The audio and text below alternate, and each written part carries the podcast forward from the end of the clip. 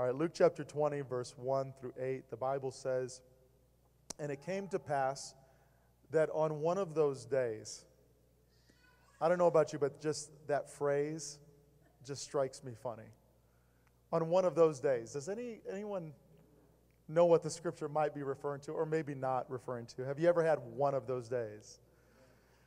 On one of those days, as Jesus taught the people in the temple, and preached the gospel, the chief priest and the scribes came upon Jesus with the elders. So, this is kind of the leadership of the Jewish people, uh, religious leaders as well as civil leaders. Verse 2 And spake unto Jesus, saying, Tell us, by what authority doest thou these things? And who is he that gave thee this authority? Basically, whose authority or who has given you authority to do what you're doing? Verse 3 And Jesus answered and said unto them, I will also ask you one thing, just one thing, and answer me. The baptism of John, Jesus says, the baptism of John, was it from heaven or of men? Pretty cut and dry question. He said, I'm just going to ask you one question. The baptism of John, John the Baptist, when he came through, he was baptizing people. Was that, did that originate from heaven or from people? Verse 5. And they reasoned among themselves, saying, If we shall say from heaven, he will say, Why then believed ye him not? But if we say of men, all the people that are here, they will stone us, for they, they were persuaded that John was a prophet. Verse 7 and they answered. So this was verse 5 and 6 was them talking amongst themselves, reasoning among themselves before they gave Jesus an official answer. And so they pressed the button. They said, We're ready with our final answer. And, the, and they answered this that they could not tell whence it was. We don't know. We don't know where it was from. And Jesus said unto them, Neither tell I you by what authority I do these things. you won't answer my question, I won't answer yours. I feel led of the Lord to speak from this dialogue, this portion of Scripture, on this subject, to be honest. To be honest. Let's pray. Mighty God, we love you and we thank you so much for this day. Thank you, Lord, for the privilege of coming together under roof. And thank you, Lord God, for your word that's available. I ask that you will help me to speak as your spirit leads me and help me to do a great job to deliver the message that you've laid on my heart. But Lord, truly it comes from your heart to your people. These are your people. These are people that have called on your name, that are here to hear what the word says for their lives. And I pray that we will have open hearts and that you would open our understanding to understand the scriptures. We pray all of this in Jesus' name. And everybody say amen. Amen. God bless you. You may be, may be seated. Thank you, Lord. Amen. Look over at somebody and just give them some jazz hands. Amen. Praise God. All right, so we've kind of we've kind of explained the story as we went, but let me let me just kind of dig a little bit deeper and, and lay the foundation for tonight's message. So here we find a group of people coming up to Jesus. These people uh, they were jealous of, they despised, quite frankly, they, they hated his guts. They hated Jesus. And they, but, but the problem was, is that they could not ignore the healings and the miracles which he performed. They, they, they were jealous of him, they despised him, perhaps even hated him, they wanted him dead, but they could not ignore the miracles and the healings that he was performing. They were irrefutable, they were undeniable.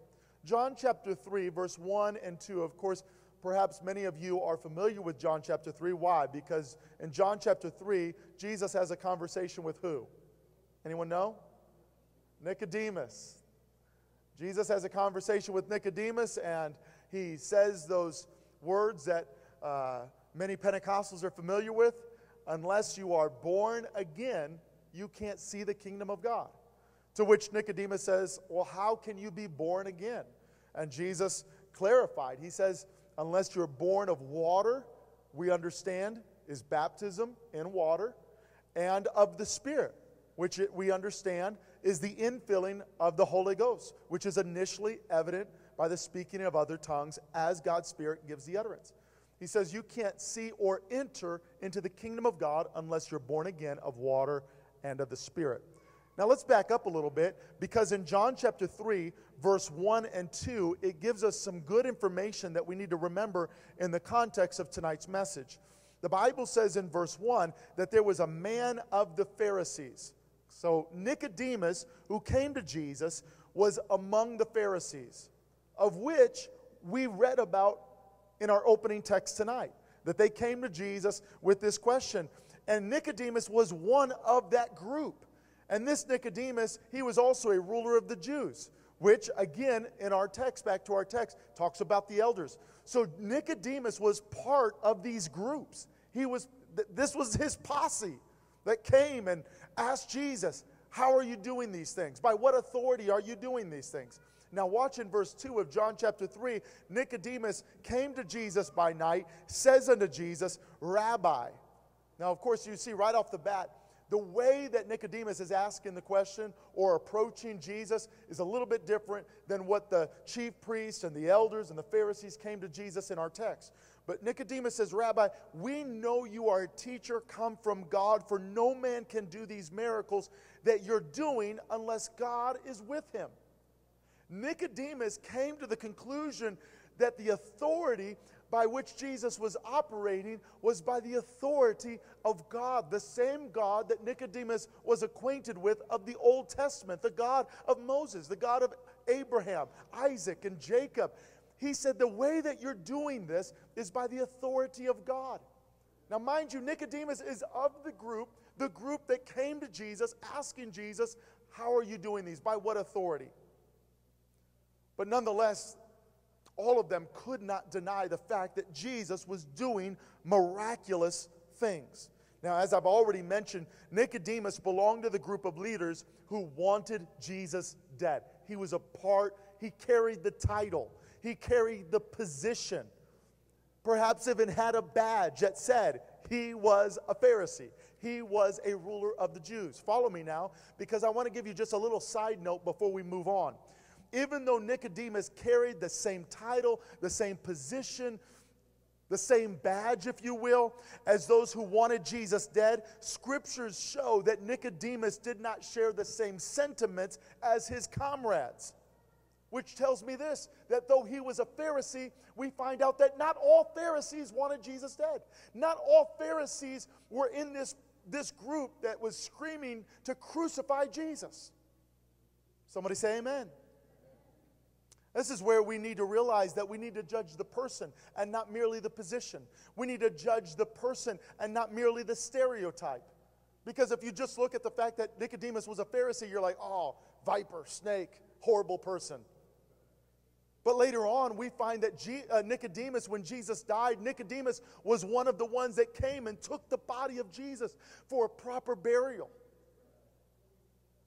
Now, if these religious leaders, if these leaders of the Jewish people, if they could not deny the power with which Jesus worked, we find that they would settle for questioning the source of the power or the authority. We can't deny what he's doing. So, what we're going to do is we're going to try to get people to question the power or the source of the power with which he's operating.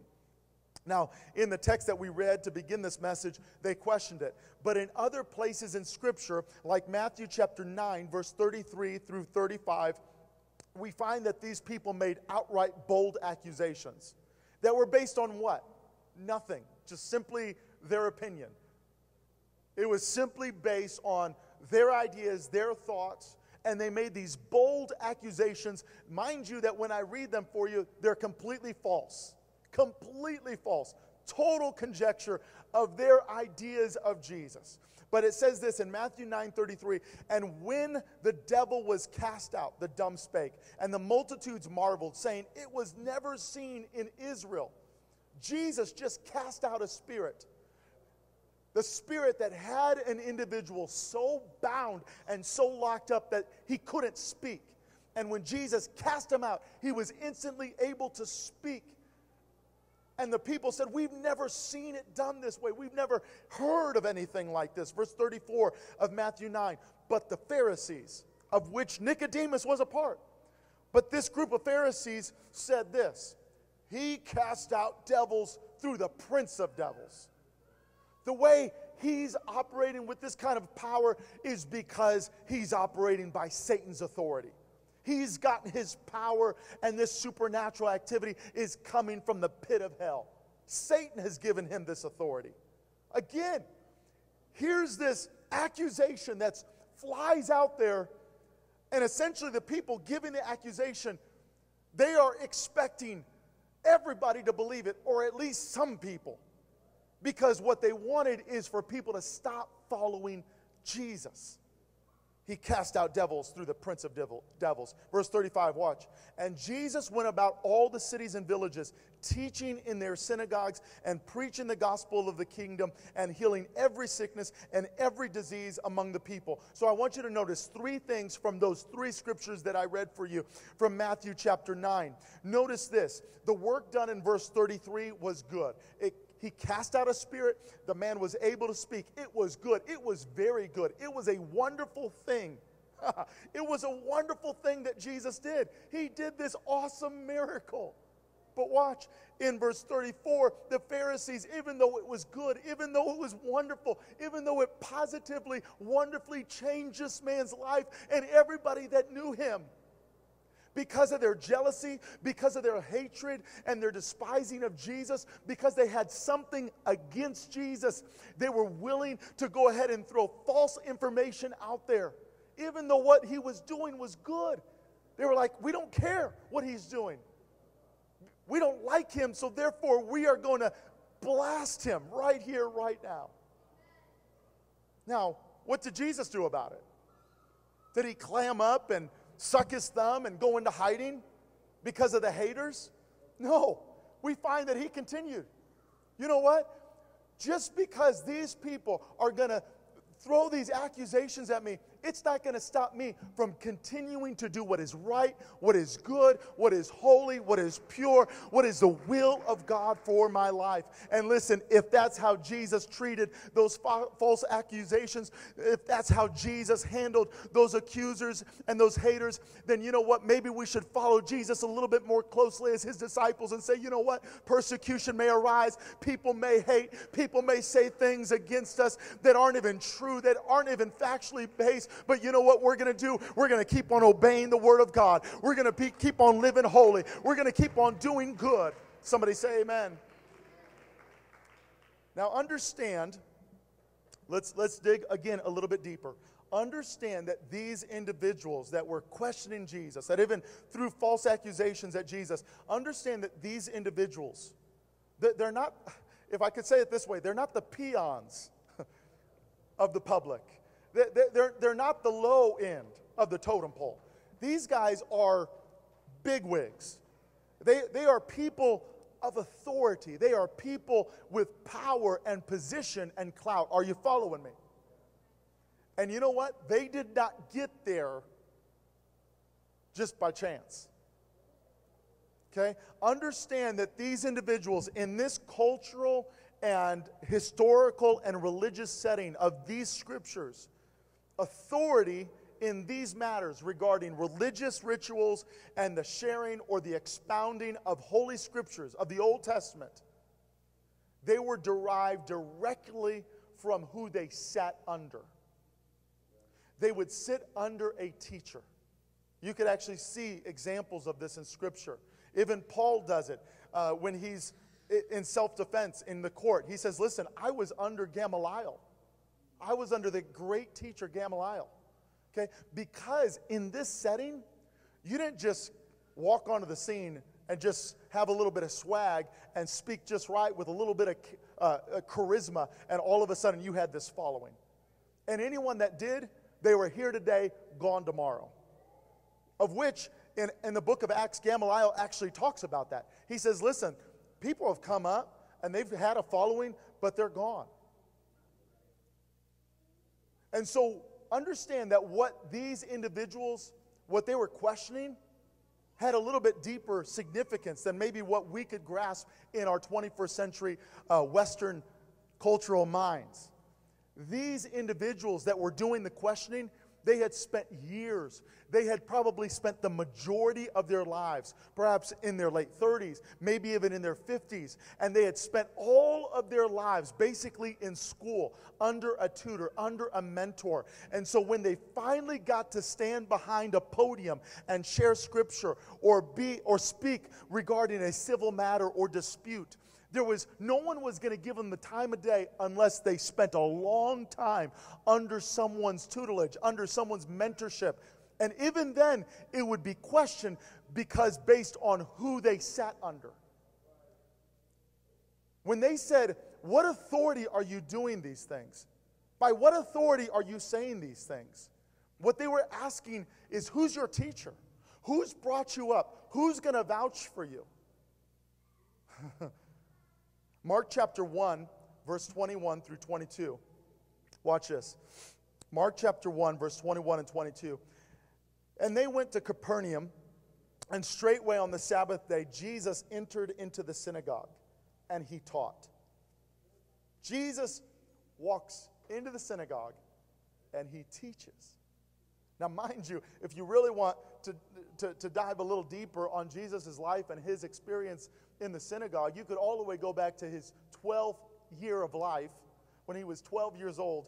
And the Bible says that his parents lost track of him, and when they found him, he was in the temple. He wasn't just in a synagogue, he was in the temple in Jerusalem. And there he was asking questions and speaking, and people were amazed. Listen, where did he get such wisdom?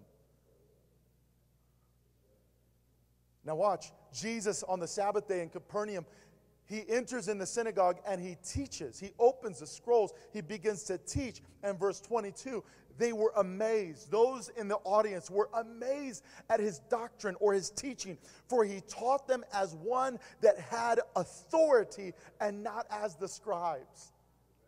So the scribes, they knew the law, they memorized the word, they were in charge of making sure, letter by letter, word for word, every every syllable everything that was in the scripture was meticulously and in minute detail copied and understood and known so that no mistake could be made between copy and copy and be able to share the word and the scribes they knew what it said.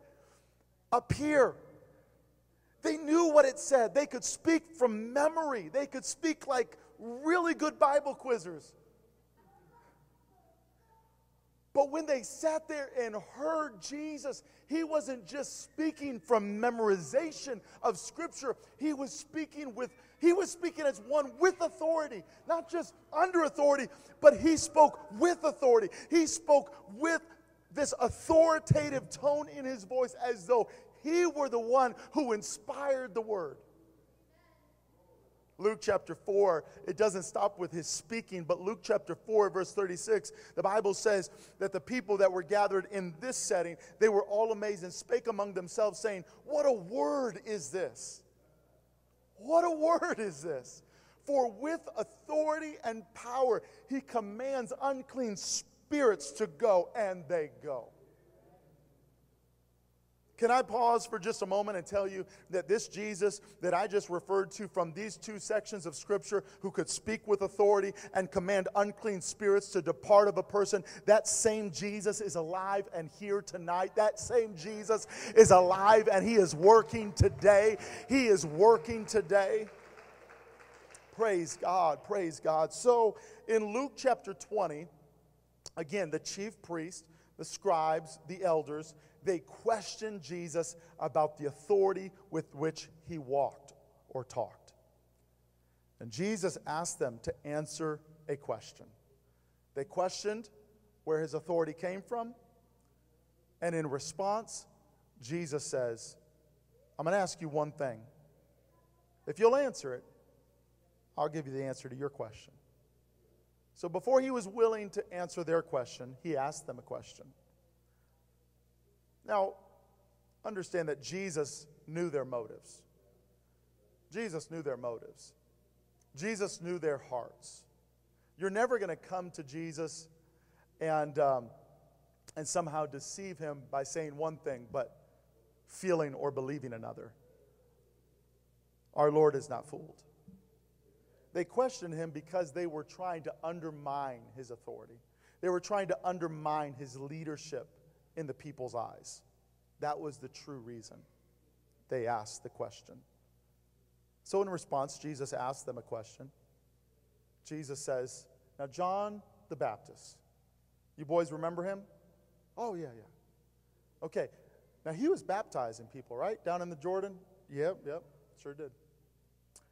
Now, the baptism that he baptized people with, now was that was that ordained by God or was that just something he came up with? Simple question. Just and really it was just it was multiple choice. Kind of one kind of questions I like, multiple choice, you know. Like the least favorable questions on a test is like essay answers. Open ended and then you got multiple choice. And then what's even better is when it's just A or B, true or false. I'm like 50 50. 50 50 chance here. And, and that's what they had. They, I mean, they just had two choices, two options. Now, here, are these clever cats, they come up with a third option. We don't know. Now, these guys, the Bible says they reasoned among themselves. They were strategizing. I mean, listen to them. You know, they were saying, well, listen, could you imagine Jesus? I, I don't know what it looked like, but when were they reasoning or how were they reasoning? You know, they come to Jesus and they were like, We got you, we got you good. Now, by what authority are you doing these things? we got them right where we want them. What authority are you doing these things? And, and, you know, people behind them are like, Yeah, yeah, yeah. and Jesus, he says, okay, okay. Let me ask you a question and then I'll give you the answer if you answer my question. He says, now, John's baptism, John's baptism, you know, how, what was that from? Heaven or earth? Could you imagine the look, you know, like deer in the headlights, like, oh, that was not what we expected. Now, what did they do? Did they like, you know, like, hold on. God, what are we going to do now? The Bible says they started reasoning among themselves. I mean, were they just talking out loud in front of Jesus? Or did they go off in a corner and be like, give us a few minutes?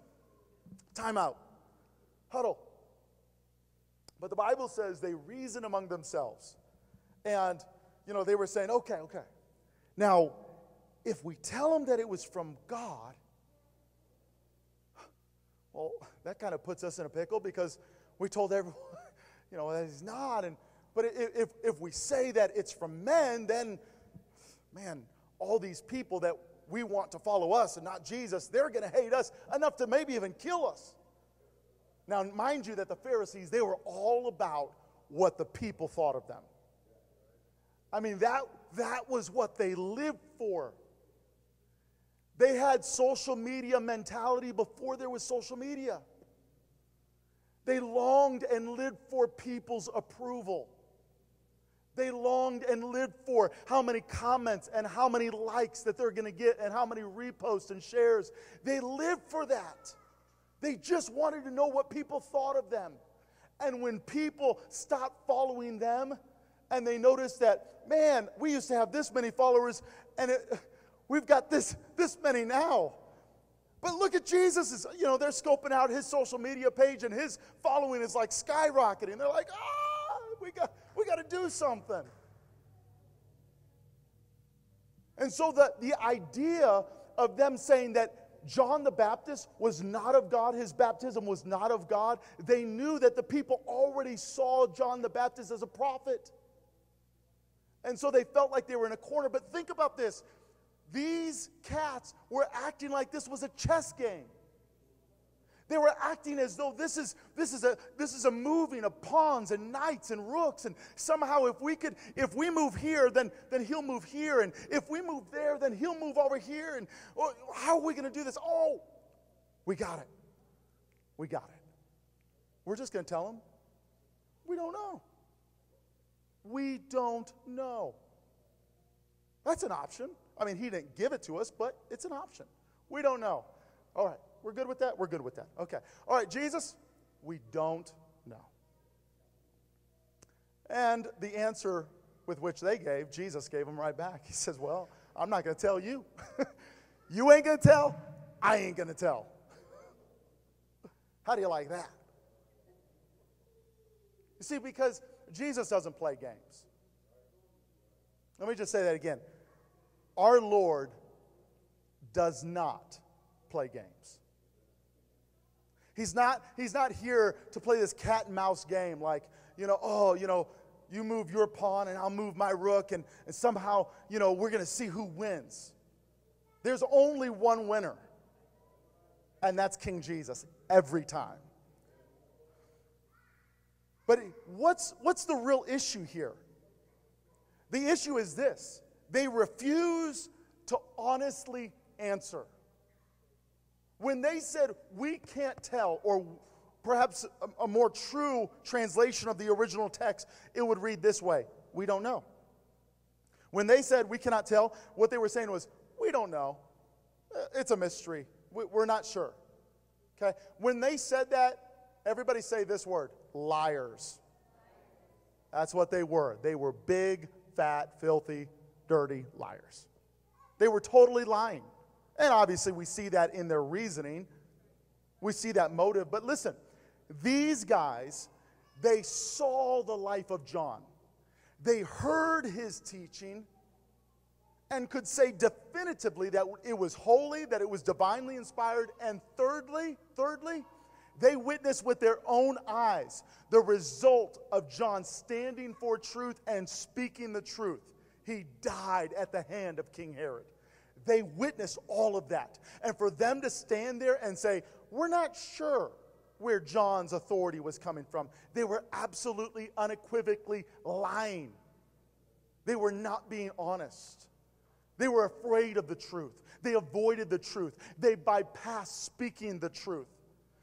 The least they could have done is looked at Jesus and say, we know if we say this, you're going to do this, and we know if we say this, you're going to do this. But instead, they completely lied and said, We're not sure. I want you to understand this that his revelation, in this case, of his authority, to us will be in proportion to the level of honesty with which we live before him. Their refusal to be honest led to his refusal to reveal his power. They're choosing to cover up the truth and cover up what their hearts were really feeling led to him saying, You know what? You want to know where my power comes from? You want to know where the authority comes from? I'm going to hold that back from you because what you're doing is you're playing these cat and mouse games and you're trying to act one way, but you're lying straight through your teeth. When you and I come honest before God, it demands this response from God where He uncovers Himself and reveals His authority, reveals His power, reveals His grace, reveals His authority.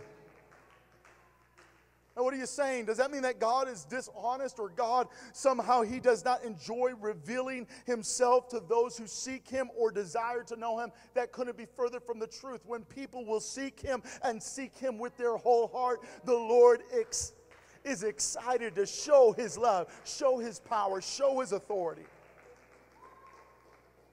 But who are we speaking about here? We're speaking about Jesus, and it is Jesus who said these words in Matthew 7, verse 6 Give not that which is holy unto dogs, and do not cast your pearl before swine, lest they trample them under feet and then turn again and attack you. Now, that scripture that I just read for you from Matthew chapter 7, verse 6, came right after verse 5, which says this before you try to pull the speck out of someone else's eye, you need to remove the beam that's in your own eye. Before you try to judge someone for what you see is wrong in their life, while in comparison to what you've got going on, it's, it's pretty minute. He says you need to judge yourself. You need to make sure your heart's pure. You need to make, listen, before you accuse someone else of being imperfect, you need to take a good long look in the mirror and realize how imperfect you are and how filled with flaws your life is. Oh, someone ought to say amen. But listen, when you do live honest before me, understand, I'm not looking, I'm not looking to cast the holy things before dogs. Woo. But you know what? That's not the only time that Jesus called someone a dog. In this place, it's kind of generalized. He says, I'm not going to give holy things to dogs.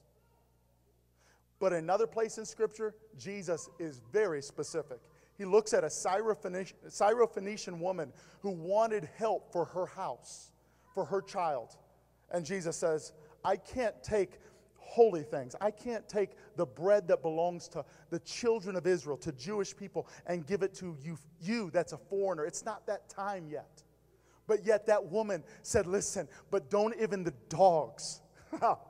Don't even the dogs get the crumbs. You see, what happened is even though she was identified as the one at the bottom of the totem pole, she said, You know what? I'm honest enough with myself that I realize that my life has been filthy with immorality and abuse and, and all sorts of things I'm ashamed of. But you know what? Lord, listen, I'll face that reality. I'll be honest with you. And when she was honest with Jesus and wasn't trying to play games and wasn't trying to play cover up, you know what Jesus did? He said, All right, I see your honesty, so I'm going to reveal my power. I know it's not time yet. I know it's not your era yet. I know it's not your dispensation yet, but I will reveal my power when you are honest with me. Oh, somebody say amen. Amen. You might look at that scripture in the Living Bible, Matthew 7, verse 6. It says, Don't give holy things to depraved men. Don't give pearls to swine. They'll trample the pearls and turn and attack you. You might get offended by that and say, You know, does that mean that Jesus looks at some people and say they're dogs, they're swine, they're pigs? But you know what? Wasn't it the great apostle Paul that did three missionary journeys? He said, I'm the chiefest of sinners. There is a there is this humility about him, an honesty. Baptize us with honesty. It is the word that says that if we will draw close to God, then he will draw close to us. In James chapter 4, verse 7 through 9, submit yourselves therefore to God. Resist the devil, and he will flee from you. Verse 8, you should, you should get this verse in your spirit, pray it think it, consider it, meditate on it. Verse 8 of James 4, it says, Draw nigh to God, draw close to God. Watch this, and God will draw close to you. Draw close to God, and God will draw close to you. I know, I know what the enemy will try to convince you of, and I know what your stinking flesh will try to convince you of. When you're down on your luck, when you're not doing what you should be doing, not living how you should be living, I know what the world and the devil and your flesh will try to convince you of. It will try to convince you that you need to isolate yourself, that you should be ashamed. God doesn't love you, God doesn't care about you. But you know what the scripture says? Listen, submit to God, resist the devil, and draw close to God and when you start drawing close to God, God, as a result, will draw close to you. Cleanse your hands, you sinners. Purify your hearts, you double minded. Be afflicted and mourn and weep. Let your laughter be turned into mourning. Stop laughing like everything's okay. Because it's okay to say that you're not okay. Mm. When did the father of the prodigal son go out and meet his boy? He didn't go looking for him in a distant country. But when his boy was heading back in the direction of home, and even though he was still a long ways off, the father at that point got up from where he was and went running towards his son. To be honest, have you ever heard that phrase? Talking to someone and you ask them something or you're talking about something. And they said, Well, listen, to, to be honest, wait a second. Like, is there an alternative? Like, there's another option? So, wait, so everything before you saying, to be honest, you weren't honest? Of course, I'm saying all that kind of tongue in cheek. And why do we even say that? There really isn't an alternative for a child of God. Maybe I should switch the title from to be honest to let's be honest. Let's be honest. Let us be baptized and absolutely saturated with honesty once again. It is Jesus who said that he did not come for the whole, but for the sick. So, in closing, I read from Matthew chapter 9, verse 11 through 13. Matthew chapter 9, verse 11 through 13, and I close. The Bible says, and when the Pharisees, there's those, those same group of individuals again, the Pharisees. When the Pharisees saw it, they said unto his disciples, Why does your master eat with publicans and sinners? Why is he associating? Why is he spending time with sinners? Verse 12. But when Jesus heard that, he said unto them, They that be whole need not a physician, but they that are sick. The healthy don't need a doctor, but the sick do. Did you catch that? Jesus explained the whole reason for any time he's ever hanging out with sinners. He said they're sick. Now, maybe when they heard him say that, maybe they could have got offended. You calling us sick? But I've got a feeling that those people that were with him that day that the Pharisees didn't have a problem saying, sinners, publicans, we don't like your, we can't be around your kind. Jesus said, listen, because even though they are sinners, I'm willing to be with them because they realize who they are. They don't have masks on. They realize that I'm a doctor and that they're sick and that they need help. He says, Go and learn what this means. I will have mercy and not sacrifice. I am not come to call the righteous, but the sinners to repentance. Why don't we stand? We're going to go into just a moment of prayer before we dismiss and the youth and the kids come back in. But I want to encourage everybody don't ever think it's an alternative or an option to live a lie. The truth is, we're not fooling God, not ever. Sometimes the only one that is fooled is us. Thinking that if we act like everything's okay, everyone will think we're okay. When God and us both know the truth, it's not okay. Somebody say, help. It's okay to ask for help.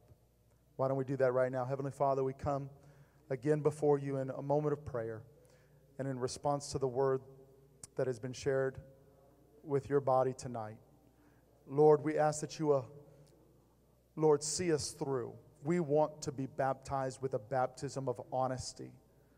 Lord, we recognize that us being honest tonight does not mean that we, Lord, are going to continue in sin, but we're just recognizing that we need help that we could do nothing apart from you. We invite you, Lord, to come and to be that doctor in our lives. We're not going to ignore the symptoms. We're not going to ignore, Lord, the challenges and the shortcomings and the failures, Lord, that are in our lives. And Lord, we're not going to try to play it off and strategize in such a way that, Lord, we're questioning you. We're questioning where's your authority and where are you when we need you? Lord, really, we're going to come before you and focus on the one thing that we can do something about, the one thing that we can change. And that's our actions, our attitudes. Lord, I love my church family. And I believe, Lord, that it's a group of people that I'm speaking to tonight, whether that are here with me in, in person or those that are watching the video recording. I believe, Lord, that we have hearts that desire to please God. And thank you for the reminder that we just need to be honest. We need to be baptized with a baptism of honesty. And when we are honest before God and when we draw close to you, Lord, you want to reveal your power. You want to reveal your authority. You want to speak to us. You want to comfort us. You want to heal us. You want to cut out the bad and insert the good. We invite you to be the doctor in our lives. Lord, to bring that prognosis and the diagnosis and any treatment that we need that you see fitting for our lives. Lord, while we know and appreciate the physicians of this earth, we recognize that they only practice medicine and that to them it is educated guesses of what they could possibly do to treat a symptom or a condition. But Lord, with you, there's no guesswork, there's no practicing. Lord, when we come with, with, our, with our woes and with our afflictions and with our shortcomings, Lord, you're not practicing. It's not guesswork for you, but we're so thankful to know a great and a good physician that desires to perform miracles and healings in our lives. We love you, Lord. We thank you, Jesus. We humble ourselves tonight and we remember that we are saved by grace through faith. It's not by our own works. We can't boast of those tonight. We thank you, Lord. Somebody say in Jesus' name.